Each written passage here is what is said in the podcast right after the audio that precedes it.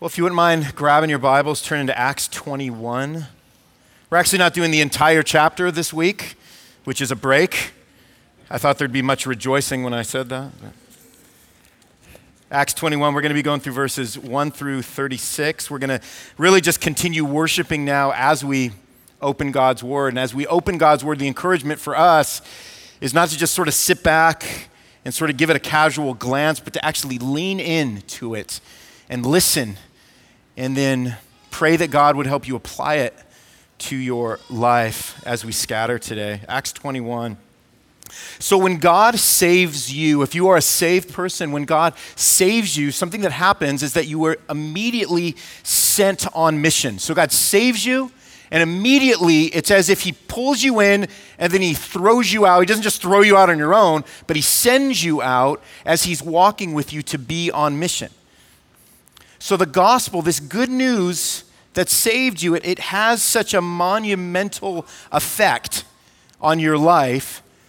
Um, it has such a reshaping of your heart, such a reordering of your affections. We talk about that a lot here. That then the pursuits of your life, they, they take this massive paradigm shift, right? They shift from what the world and what you in the world used to pursue for success and satisfaction, and it shifts you now to pursuing Christ and those things that advance the kingdom because what you were saved from and saved out of was the kingdom of the world, which you were doing everything in your power, whether you knew it or not, to advance. And so, by being saved by God's grace, now you're advancing a different kingdom, an eternal kingdom, an everlasting kingdom. So, you were saved and then sent on mission. Well, what do we mean when we say mission, right? Well, we mean that wherever you are, you're an ambassador for Jesus who holds the message of the gospel. You're an ambassador for Jesus with the message of the gospel. So then the next question is great, I get that, maybe, but how do I go on mission? How do you go on, on mission? Well, if you're saved, here's the irony of it, is that you're already on mission. If you're saved, you are on mission. To be a Christian is to actually be a missionary, right? So, and if you're like me, if you grew up like me, um, I grew up in churches where missionary only meant one thing, right? It meant, um, you know, start packing your bags because we got like a 20 year round in like China for you. Or, you know, just make sure you pack your shorts because we're sending you off to Africa for the next like three decades.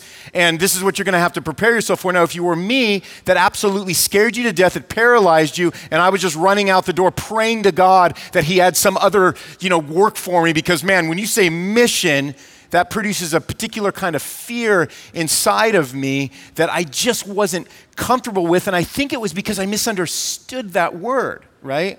I didn't really understand what the Bible meant when it said mission because although, man, some are uniquely called to go serve in, in other countries, man, to give their life away to something where they are, man, serving a, a people of a different language, bringing the gospel to bear uh, in, in just in different, uh, for different tribes, different tongues, different nations who have never heard the gospel. That's a particular calling for some uh, people. Some are uniquely called and sent. But here's what I didn't realize as clearly is that we are all called to be missional. We're all called to be ambassadors, which is basically embracing your love for Christ and identifying with Him as being somebody who is being sent out with the gospel message that you were saved with. And He uses that missional mindset and practice and work as a way to save other people. And so it happens wherever you are. So to be a missionary in the larger sense of the word, to be missional means, man, everywhere you are, you have this message of the gospel, right? So then what does it mean to be missional? Well, what street do you live on? Right? Where do you shop for groceries? Where do you go to school? Where do you work? That's where God has sent you to give testimony to his salvation through ongoing relationships. So, in every way, shape, and form, that's how we are missionaries. We are a missional people in that we have this message of the gospel as ambassadors of Christ in every facet of life that God has put us in. But because the Christian life is a spiritual battle with a real enemy, that does not want to see the kingdom of God advance, what's going to happen in your missional momentum and forwardness and kingdom of God work is that, man, you're going to be confronted with threats.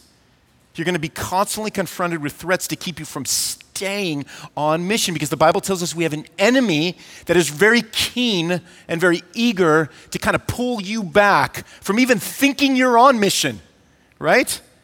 From thinking that those mission people are the ones that go to another continent. When in reality, we're actually all on mission. So, what we're going to do is we go through Acts 21 this morning, is we're going to look into three things that threatened Paul's mission. And the three things were this it was emotion, misconception, and aggression. And the first one we're going to look at is emotion. So let's pick up, with, if you would, with me 21, verse 1. I'm going to start reading. It says this this is Luke writing the book of Acts. And when we had parted from them and set sail, we came by a straight course to Kos, and the next day to Rhodes, and from there to Patara. And having found a ship crossing to Phoenicia, we went aboard and set sail. And when we had come in sight of Cyprus, leaving it on the left, we sailed to Syria and landed at Tyre, for there the ship was to unload its cargo. And having sought out the disciples, we stayed there for seven days.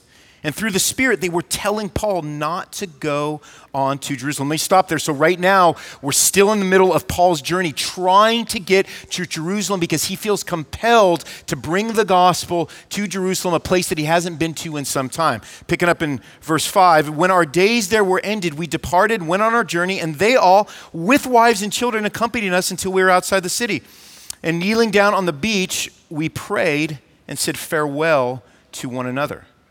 Then we went on board the ship and they returned home. Verse 7 When we had finished the voyage from Tyre, we arrived at Ptolemais and we greeted the brothers and stayed with them for one day. And the next day we departed and came to Caesarea, and we entered the house of Philip the evangelist, who was one of the seven, and stayed with him, one of the seven deacons that we learned about all the way back, I think it was in Acts 2. And he had four unmarried daughters who prophesied. And while we were staying for many days, a prophet named Agabus came down from Judea. And coming to us, he took Paul's belt and he bound his own feet and hands and said, Thus says the Holy Spirit, this is how the Jews at Jerusalem will bind the man who owns this belt and deliver him into the hands of the Gentiles. And when we heard this, we and the people there urged him not to go up to Jerusalem. And then Paul answered, What are you doing? Weeping and breaking my heart. For I am ready not only to be imprisoned, but even to die in Jerusalem for the name of the Lord Jesus. And since he would not be persuaded, we ceased and said, Let the will of the Lord be done. And after these days, we got ready and went up to Jerusalem. And some of the disciples from Caesarea went with us, bringing us to the house of Mnason of Cyprus, an early disciple with whom we should lodge. So let's just stop right there because what we're seeing here is that as Paul is on his journey to Jerusalem, staying on mission, being faithful to the work that God has given him, there are things that are constantly coming at him to unravel him and to threaten his mission. And one of the first things we see, which is kind of subtle in and of itself, is emotion. So Paul's friends in Tyre, they urge him not to go to Jerusalem because they knew through the Spirit that hardship awaited him and they were fearful for him. They didn't want to see anything harm him, right? And then we see this prophet Agabus. He warns Paul by tying his own hands and his feet with Paul's belt. And Paul ends up saying, Hey, guys, what are you doing?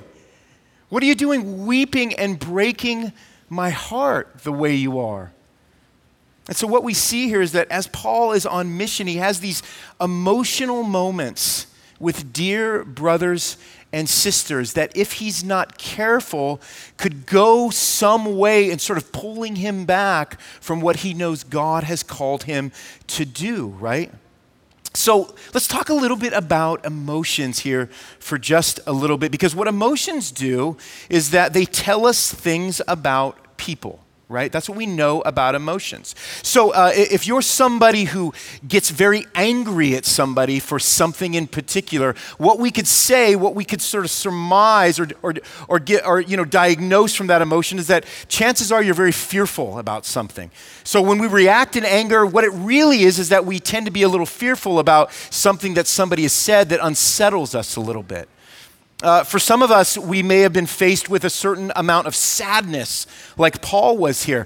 And what we would say about sadness, if somebody is very sad at something you've said or something that you're doing, chances are you can relate that to the fact that they're feeling some sense of, of loss, which we see here with these particular disciples that were just, they were just sad to see Paul go because they didn't think they were going to see him again, and they were afraid for the loss that they might experience when he faced what he was going to be facing in Jerusalem. So, emotions are good things. They tell us about something of the reactions, they tell us something deeper about the way people react to us, right? They also, though, can influence us and they can influence our actions, right? Paul said, Look, I, I'm, I love you. And I, and I love that you love me. And I love that you're weeping and your heart is broken. But here's the thing I, I'm, I'm not willing for those emotions to sway me from the mission that God has called me to. Paul said, I'm willing to be imprisoned. He said, I'm even willing to die for the name of the Lord Jesus.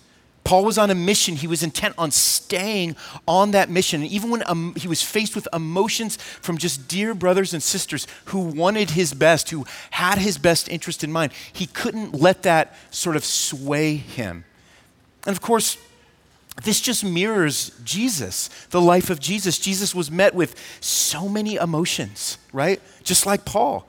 Remember how angry the Pharisees were at Jesus. Remember how there was that moment when he was casting out demons, and the Pharisees said, You're not doing that in the name of God, you're doing that in the name of Beelzebub or the name of the devil. We're so angry that you're performing these works. Um, and so th- there was this anger and this fear that came flooding out to Jesus because of the work that he was doing. Remember that time when his two of his best friends, Mary and Martha, they were filled with sadness when they went to Jesus and he didn't come soon enough to heal their brother Lazarus and they poured out to him. They were they were frustrated, but they were sad because they were losing their brother. And they felt like, Jesus, you're, you're just not helping us the way that we're asking you to help us, right? Remember the time when Peter rebuked Jesus he was angry with Jesus, right? Because what did Jesus say? Hey, fellas, I don't know if you know this, but the reason why I came to earth was so that I could uh, live a perfect life and die for the sins of the world. And Peter rebuked him for saying that he had to suffer and die.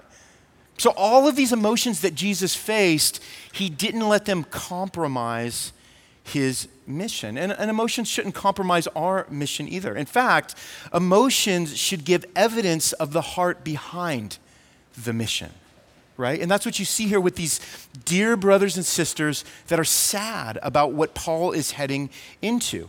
We shouldn't let emotion deter us from mission. At the same time, we shouldn't let mission be devoid of emotion, right?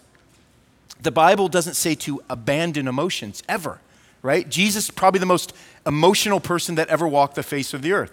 It says don't be ruled by our emotions. We look at Peter, there's a brother that was ruled by his emotions. You look at Big R up here, a guy that tends to be at times, my wife would tell you, ruled by his emotions, right? What did God tell Peter when they were on the Mount of Transfiguration and Peter was getting emotional with Jesus, saying things that didn't really align with the mission of Jesus. God said, Peter, listen to Jesus. Stop. Don't be ruled by your emotions. Listen to the words of Jesus. I remember when we, man, we left California. This was t- 10 years ago now. Um, I remember how sad some people were. I also remember, my wife will be able to tell you this, how angry some people were that we were leaving. And we felt called to Ashland. We'll tell that story another time, right? Um, but we felt called. And the, God had opened all these miraculous doors for us to get here. There were some people that were so angry about that and so sad about that. And we were just wrecked. But you know what? It made us question in the moment what it is that we were doing, right? Because emotions, they, they play tricks with our emotions. And there were, we had those moments, I remember talking, you know, the house is all packed up, everything's a wreck, right? Um, it, it, and, and I remember having these conversations where it was like, man, are we doing the right thing? I mean, we, we got these polarizing opinions out there. Do we need to be doing this? Is this the right thing? And we felt compelled, so we continued on doing it. So emotions are good. We don't want to be ruled by them. Paul wasn't ruled by them, but he was affected by them, but it also gave evidence to the heart behind what he was doing. Does that make sense?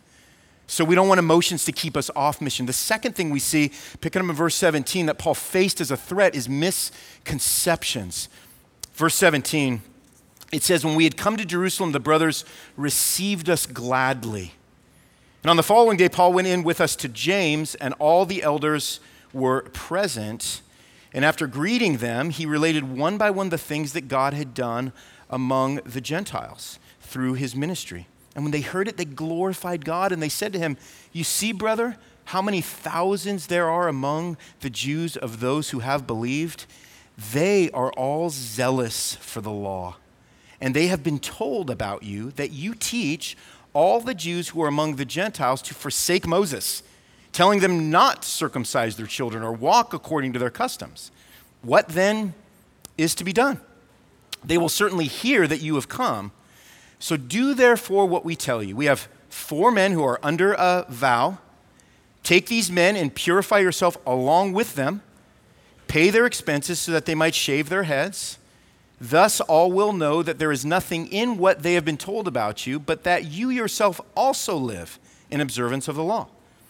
But as for the Gentiles who have believed, we have sent a letter with our judgment that they should abstain from what has been sacrificed to idols, and from blood, and from what has been strangled, and from sexual immorality.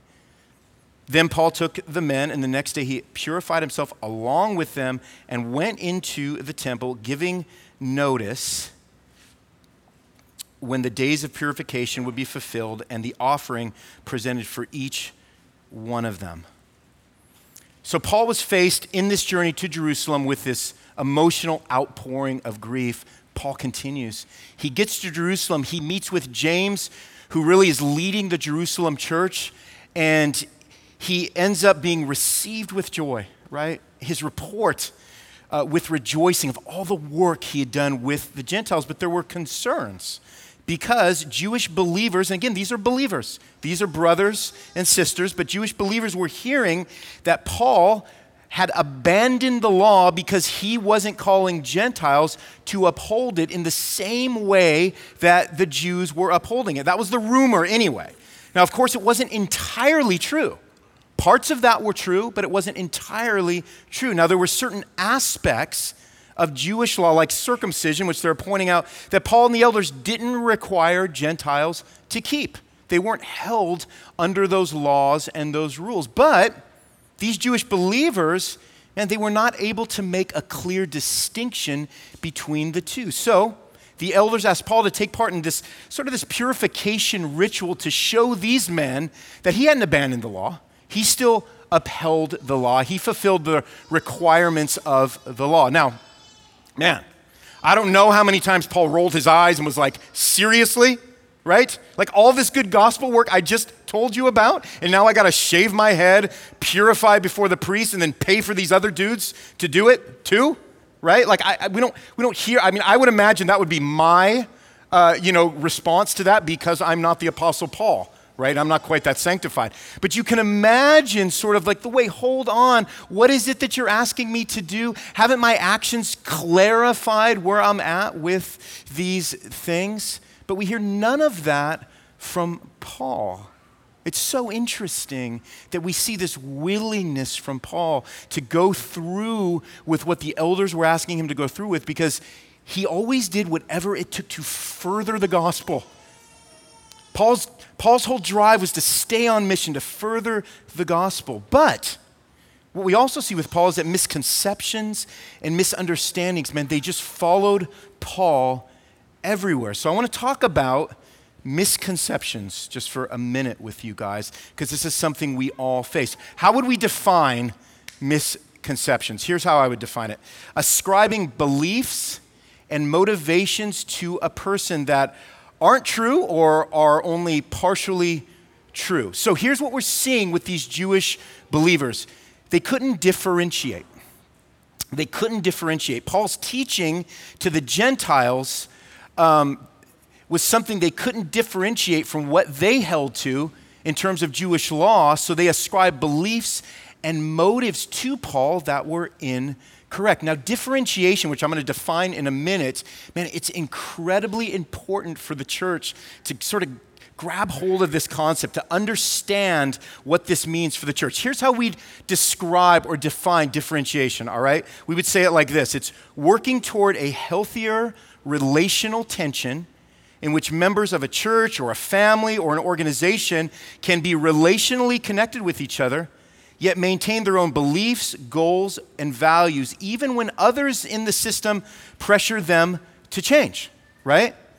So that, that pressure to change, it can come from both inside and outside the walls of whether it's a church or a family or an organization, right? And remember, we, we look at the life of Jesus, we see how this happened to Jesus. The Pharisees did this to Jesus, right? They said, because you're saying this, it means that you don't believe that. And Jesus would say, No, that's not what I'm saying at all. And so they, they, they lacked differentiation. They lacked the ability to see that Jesus was holding two things to be true at the same time. Now, sometimes the root of this uh, is, is just unbelief.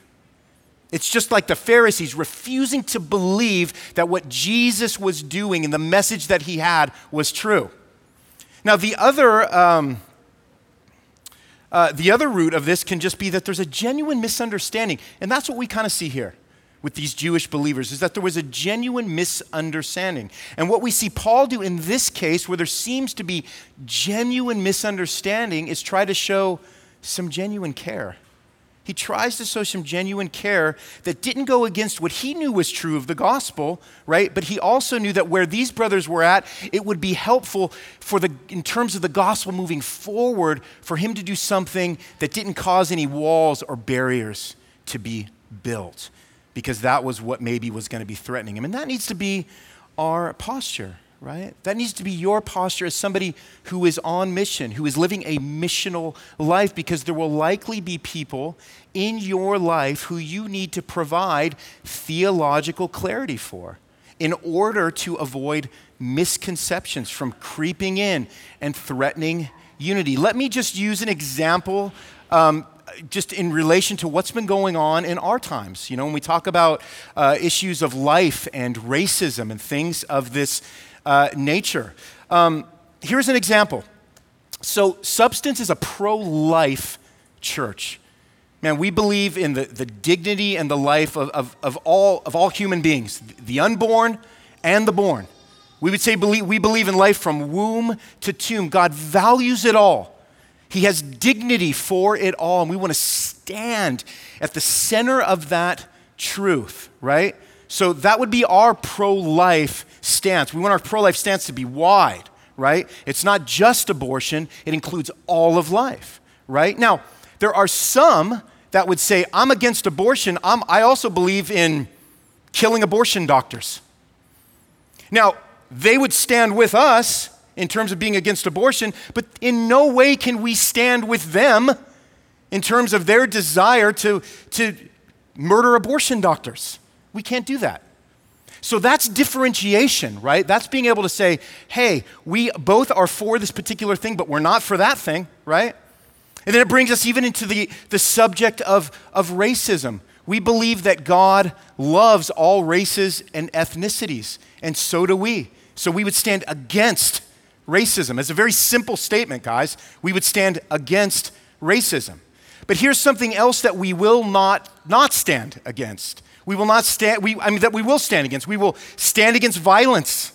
We will stand against ideologies that go against um, anything that God teaches us in terms of loving our neighbors and in terms of uh, you know the destruction of property in terms of us honoring and giving dignity to our brothers and sisters so we can hold these two things in common it's called differentiation and it's so important for the church to do that because misconceptions are hard.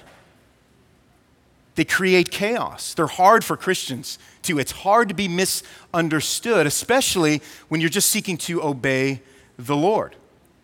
Right? And it's even harder if you look to your right or your left, if you're looking at a brother or sister right now, and they're the ones who are maybe misunderstanding you. Now, if you could get a look at some of my personality tests that I've taken, I've taken about 907 of these things, right? Because that's what pastors do. But if you could look at some of my personality tests, like the Enneagram, you would see how much I struggle. So here's just something I'm confessing to you guys. Man, I struggle so much with being misunderstood, right? It's a massive struggle with me, which gives, which makes it even more difficult given that I, I speak and I write for a living, right? So for me, it's about, hey, can we create clarity?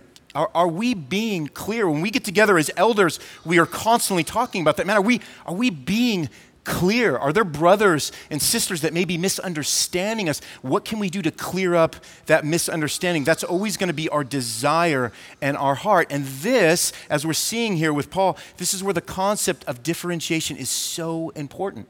So, as a Jew from birth, Paul held to Jewish law, okay? It was his conscience. But he also knew that Gentile believers didn't need to have the same conscience toward those things. Paul was able to differentiate here. Hold to your laws, my Jewish brothers, is what he's saying. But remember that Jesus fulfilled them, so keeping the law doesn't save you, but it's okay to keep it as a tradition. But also remember that the Gentiles don't need to keep Jewish laws like circumcision, but they're every bit as saved by God's grace as you are. Does that make sense? So, by differentiating, Paul was teaching his Jewish brothers to do the same.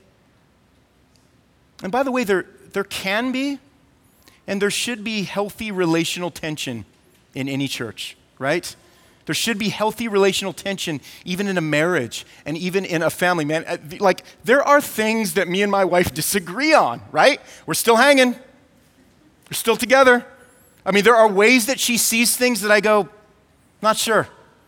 We're not there. Most of the time, I eventually come to the table and go, okay, I, I wasn't seeing it before, but you were right. And thanks for being patient with me because I'm, I'm on board something that I was a little slow on because there's different paces for us all in that growing process, right? Um, and that's what we see here as being something that allows us to uh, thrive in healthy unity. Because without differentiation, I'm using that word so much, right? But misconceptions can derail us, they derail us from mission. So we always need to fight for clarity and understand that people's misunderstandings can be rooted in a bunch of different things. And that's okay as long as we continue to stay unified and drive towards clarity. Romans 14, by the way, is incredibly helpful for us uh, in this, where Paul is teaching the Romans. And he's saying, hey, at the end of the day, it is not for us to come to our brother and sister and just automatically, with no sense of nuance, just immediately judge them for a particular a conviction or, or conscience that they hold on a matter. But it's time for us to pull back and, and be patient with them and bring them in and, and love them. That's what Paul's trying to say in Romans 14. Believe it or not, there are matters in the church that are, wait for it, disputable matters. They're disputable matters, right? We need to be careful not to ascribe a passion of ours to someone else, right? We need to be careful to not turn debatable matters into divisible ones, to issues that divide us. We just got to be really careful to not do that. And by the way, and here's, I think, what's so important about this this is what separates us from a world who has nowhere else to see this in action but the church, right? This is our gospel heart, right? This is our gospel tenor. This needs to be the tune of our church. Man, I want to walk with you, brother. I'm going to walk with you.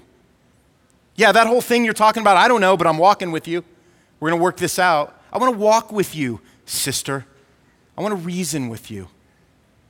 I want to be unified with you. It's the way of Jesus. It's the way of Jesus, who, by the way, was incredibly misunderstood his entire ministry. The misconceptions about Jesus, yeah, none of us are ever going to get close to stacking up a number that high, right? Jesus kept the law perfectly, and yet he kept and fulfilled it in ways that were new to people. who were so steeped in tradition they had trouble understanding that the law is contained in the heart, not just in the hands, right? So we need to strive for clarity. We need to practice differentiation so that we stay on mission. The final threat here that, that Paul uh, comes up against is aggression. Let's pick up in verse 27. It says, When the seven days were almost completed, the Jews from Asia, seeing him in the temple, stirred up the whole crowd and laid hands on him, crying out, Men of Israel, help. This is the man who is teaching everyone everywhere against the people and the law and this place. Moreover, he even brought Greeks into the temple and has defiled this holy place. For they had previously seen Trophimus and the, the Ephesian with him in the city, and they supposed that Paul had brought him into the temple. Let me stop right there because it was a no no to bring a Gentile into the main portion of the temple where only Jews were allowed to worship. And that's what they are claiming they'd seen Paul do. Verse 30 Then all the city was stirred up, and the people ran together. They seized Paul and dragged him out of the temple, and at once the gates were shut. 31 And as they were seeking to kill him, word came to the tribune of the cohort that all Jerusalem was in confusion. So he at once took soldiers and centurions and ran down to them. And when they saw the, the tribune and the soldiers, they stopped beating Paul. Then the tribune came up and arrested him and ordered him to be bound with two chains. He inquired who he was and what he had done.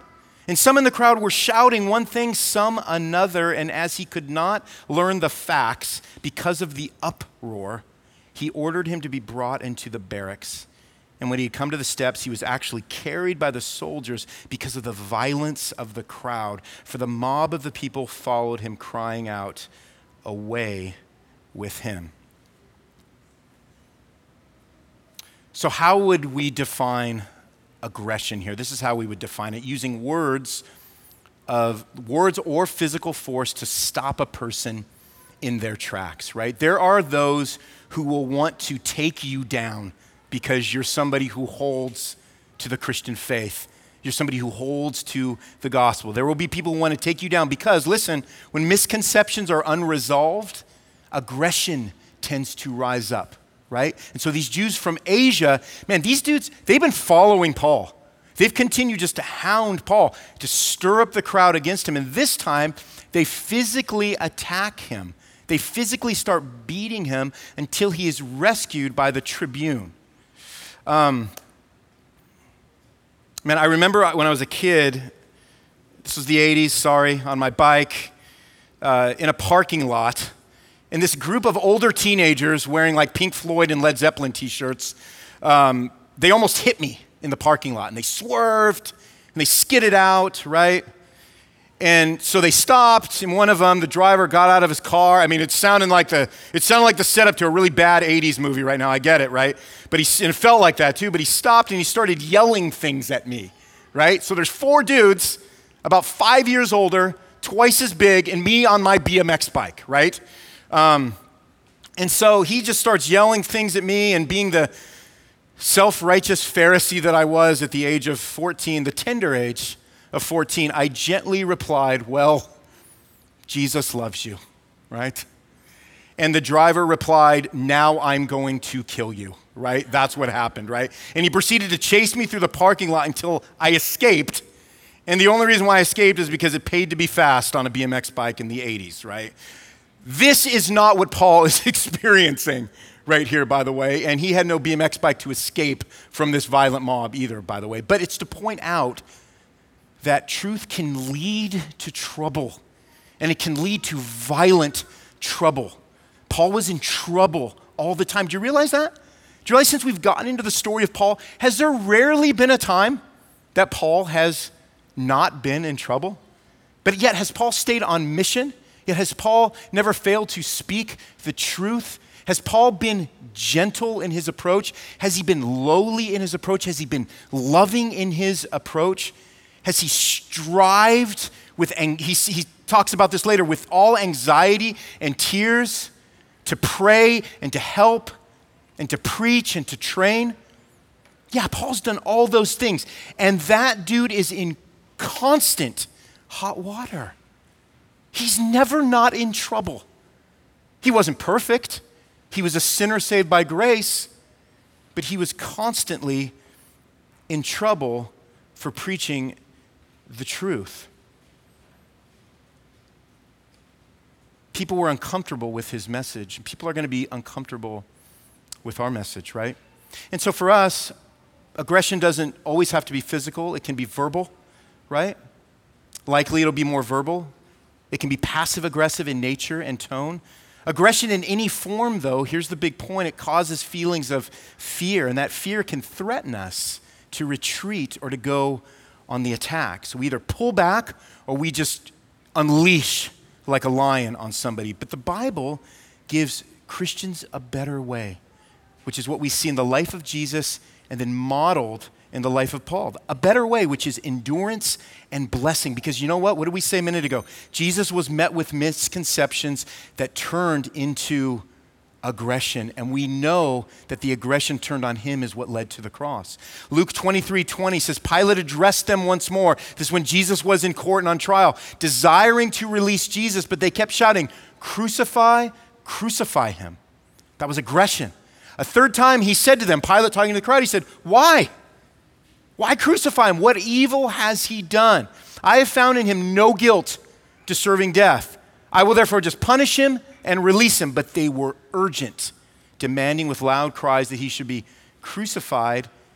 And it says their voices prevailed, just like the voices that prevailed here with Paul.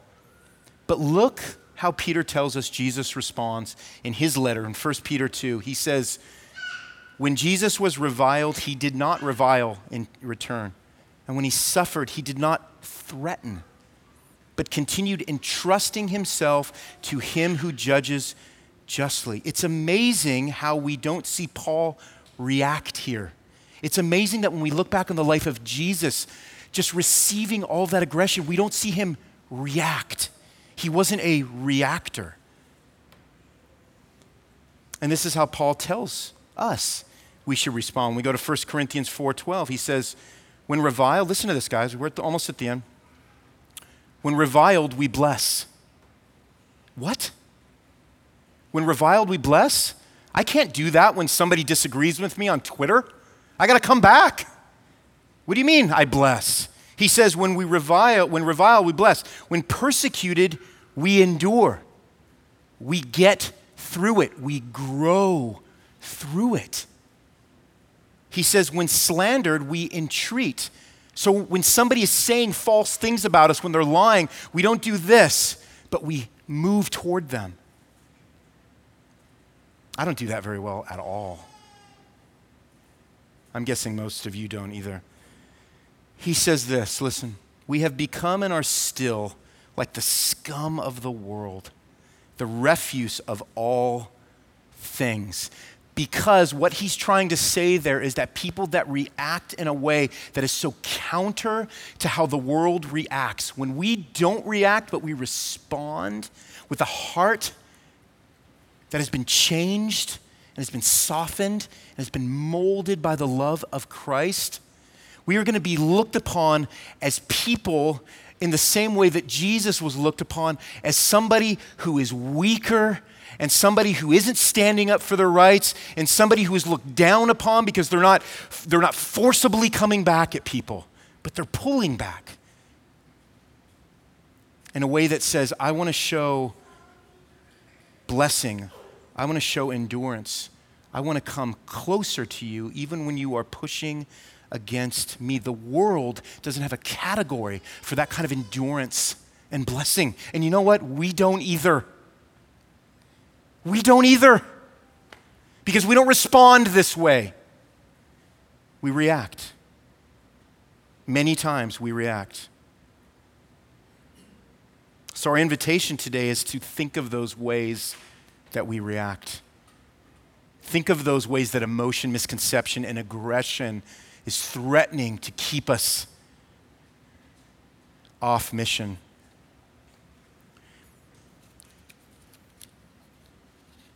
Three implications for us very quickly. Invest in people who learn from you and love you. So, if we are going to be able to face emotion and misconception and aggression while staying on mission and have our grow, hearts continue to grow soft for Jesus, one thing we can do is invest in people who learn from you and love you. It might be people who you've reached out to with the gospel, even. People who encourage you to stay the course, to not derail, to say, hey, it's okay. Like you're doing well. My friend Michael Crawford, this is a brother who flew in from Baltimore just for the day on Thursday because he thought I needed encouragement. He got on a plane for one day because I was so low. And he came out just to say, dude, it's okay, man. And it was okay. And it is okay. But I was letting emotions and misconceptions tweak with me because I'm not very strong in those areas. He helped me see some things in my life that I've been missing, and I feel so massively encouraged. And he's only one person, I've had other people do that for me as well. Invest in people who learn from you and who love you and can encourage you. Secondly, always seek clarity in the gospel while leaving room for growth. Don't forget that last part. Leaving room for growth. Seek clarity, leave room for growth. You buy shoes a size too big for your kids for a reason. Why? Because you want to leave some room for them to grow so that you don't have to buy another pair of shoes in like 10 minutes right? That's why you do that. So, seeking clarity also includes the clarity and the wisdom to know, man, I have room to grow in this particular area. We all grow at different paces, which is why grace is so important, right? And then finally, address aggression through prayer, through entrusting God, and through silence, and through blessing. Those things that feel so counter to us when we feel like people are coming against us verbally or passive aggressively. Think about the way that Jesus responded. Think about the way that Paul responds here and remember how we respond is connected to the endurance that God builds in us and grows in us. And what a great thing for us to remember as we are a church that wants to stay on mission. Man, we don't, we don't want COVID to knock us off mission. Man, there's, there's been so much heavy mental fatigue. I've talked to so many of you. You are tired. I'm tired. Well, how can we? We haven't done anything in four months. No, no, no, no. We're tired. We've been faced with things that are new for us. We're, we're faced with things that we've been forced to find categories for that we don't have categories for. Man, we're learning new things about the way we've believed and the perceptions we've had. You know what? It's okay. It's okay. Now we're learning together. We're learning what it means to live in grace.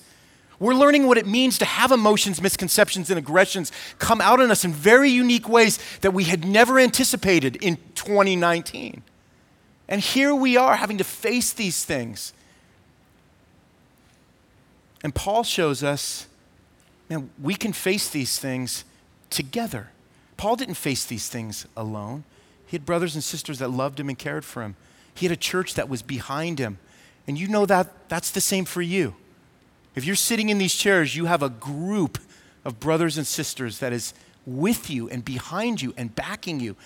And by God's grace is going to be patient with you. And by God's grace is going to call you out on some things. And by God's grace is going to challenge you on some things. And by God's grace, in the midst of it all, is going to stick with you through all things. Does that make sense? Can we do that together? Because, golly, I love you, and I want this church to be unified. And I know that we're facing emotions and misconceptions and verbal aggressions. God is nearer to us than all of those things. And He is who we have. Amen? Let's pray. God, we thank you that you are the one that unifies us. You are the one that keeps us on mission when we are too weak and when the emotions, misconceptions, and aggressions are bearing down on us, Lord. So, God, we pray for strength and endurance. We pray for hearts of grace and understanding and patience today. In Christ's name, amen.